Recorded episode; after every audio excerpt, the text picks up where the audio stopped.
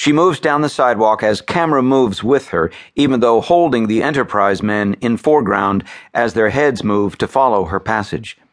She stops to talk to two women, who seem bent under a burden of sorrow. They straighten and smile as she leaves them. She pauses to talk to a child sitting on the curb, playing with a cat. The child laughs. The conversation between Kirk and Spock goes on over this. She seems such a pleasant woman. She is a catalyst. Things will happen to time because of her. I wonder what things. Or what things will not happen. That is not our concern. We have to stay with her. Beckwith will find her, and so, logically, we will find Beckwith. Scene 70 Exterior tenement, another street, day. As Edith enters frame and climbs the worn and sooty stoop and enters the building. Camera pulls back to show Kirk and Spock standing beside a closed up store with gone out of business soap written on the front window. This is where she came last night. She is in cubicle number 18. Apartment. Nomenclature.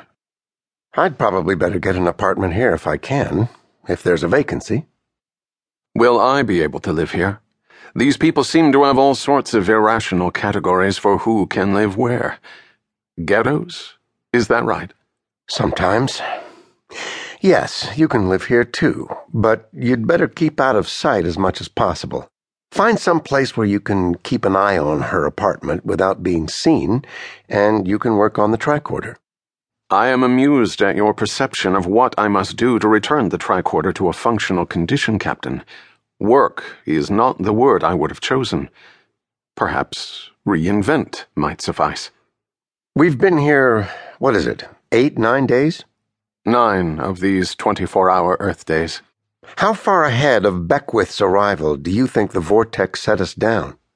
I could only conjecture. A couple of weeks, a month? Not a year. You don't think it could be a year, do you? I could only conjecture. Yes, Spock, I understand. You can only conjecture. I urge you to do so. He could have already come through. Are you serious? Then why haven't we seen him, or felt him, or. We won't know, if I extrapolate correctly, until he is drawn to the Keeler woman. Will it take him as long to reach her as it took us? There is no way of knowing. It's incredible to think of Beckwith coming through hundreds of years in a straight line to her, today, tomorrow, the day after tomorrow. We traveled the same line. We see the special look Spock is giving his captain, whose eyes are still on that building, a look that seems perplexed and a shade concerned as he adds, Straight to her. Hold on Spock and Kirk, each locked with secret thoughts, as we dissolve to scene 71, exterior, rooftop, night, high angle, descending boom shot. Two, Kirk and Spock, flat out on their stomachs on the tenement roof staring across an air shaft to a lit window, apartment 18. From time to time, Edith can be seen moving back and forth. She sings a popular song of the period, which can be heard under. Kirk has just crawled in. Okay, go get some sleep. I'll spell you. Is there anything to eat? I bought nine pounds of cabbage and asparagus. The grocer is beginning to look at me. It is the only earth food I can keep down. No hydroponics, no synthetics. My system needs Ubash and Kiva. I can imagine how inconspicuous you'd be with purple Kiva juice running down your Chinese face. Stick with the asparagus. She is keeping a regular schedule. Hmm. She's quite lovely, isn't she, Mr. Spock? There's that expression of concern again.